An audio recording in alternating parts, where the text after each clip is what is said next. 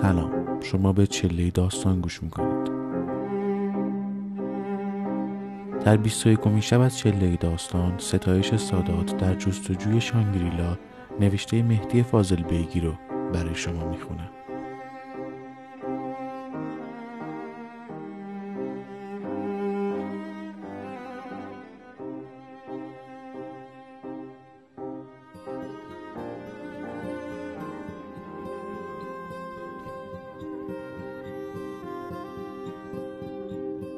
صبح با تابش اشعه خورشیدی به چشمهایم بیدار می شدم. مهمانخانه سیب طلایی در انتهای روستا قرار دارد. جایی که باغهای میوه، جنگل و کوهستان شروع می شود. مدیر مهمانخانه شب قبل می گفت شبها تنها و بدون چراغ به جنگل نروم. چرا که خطر حمله خرس و پلنگ وجود دارد. از تخت بلند می شوم و پنجره های اتاق را باز می کنم. منظره شگفتانگیزی از رشته کوهها در برابرم خودنمایی می کند. به خاطر ارتفاع زیاد هوا چنان شفاف است که فکر می کنی می توانی دست دراز کنی و کوههای دودست را لمس کنی. کوه پایه را تماشا می کنم. دره کالپا یک سره پوشیده از باغهای سیب و زردالو و گردوست. خرداد است و در این مناطق زمستانی تازه شکوفه های درختان دارند تبدیل به میوه می شوند و هنوز چند ماهی تا رسیده شدنشان باقی است. باغچه مهمانخانه سیب طلایی پوشیده شده از گلهای محمدی است. عطرشان در هوای صبح و عصر بیداد می کند و برای من بسیار یادآور گذشته و نستالژی وطن است. پس از صرف صبحانه چوب دست پیاده روی را با مقداری آب و غذا بر می دارم و در اولین مقصد به سمت روستای روغی می روم.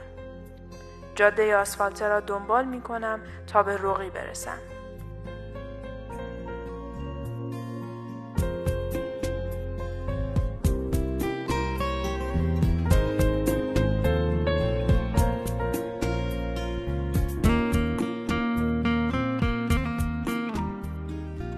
روستای رقی در هفت کیلومتری کالپا است.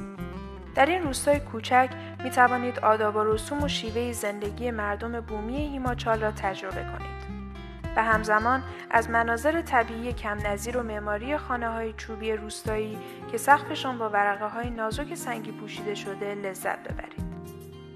در میانه راه کالپا به رقی جایی که جاده پیچ تندی در دل کوه دارد نقطه ای هست که به نقطه خودکشی معروف است. به نظر اسم برازنده است. کنار جاده پرتگاهی است و در کنارش صخره صاف و عمودی که حدود 300 متر پایین می رود. شهرتش هم به این دلیل است که هر ساله چندین نفر برای وداع با زندگی اینجا می آیند. نهارم را در کنار صخره مشرف به دره می خورم و به کالپا برمیگردم. مسیر برگشت را از میان کوچه باغها انتخاب می کنم تا گشتی هم در دل کالپا زده باشم. روستای کالپا جایی ساکت و دنجی است و برای من خسته از سر و صدا و استرس شهر بیشتر به بهشتی زمینی شبیه است تا روستای کوچکی در دل هیمالیا.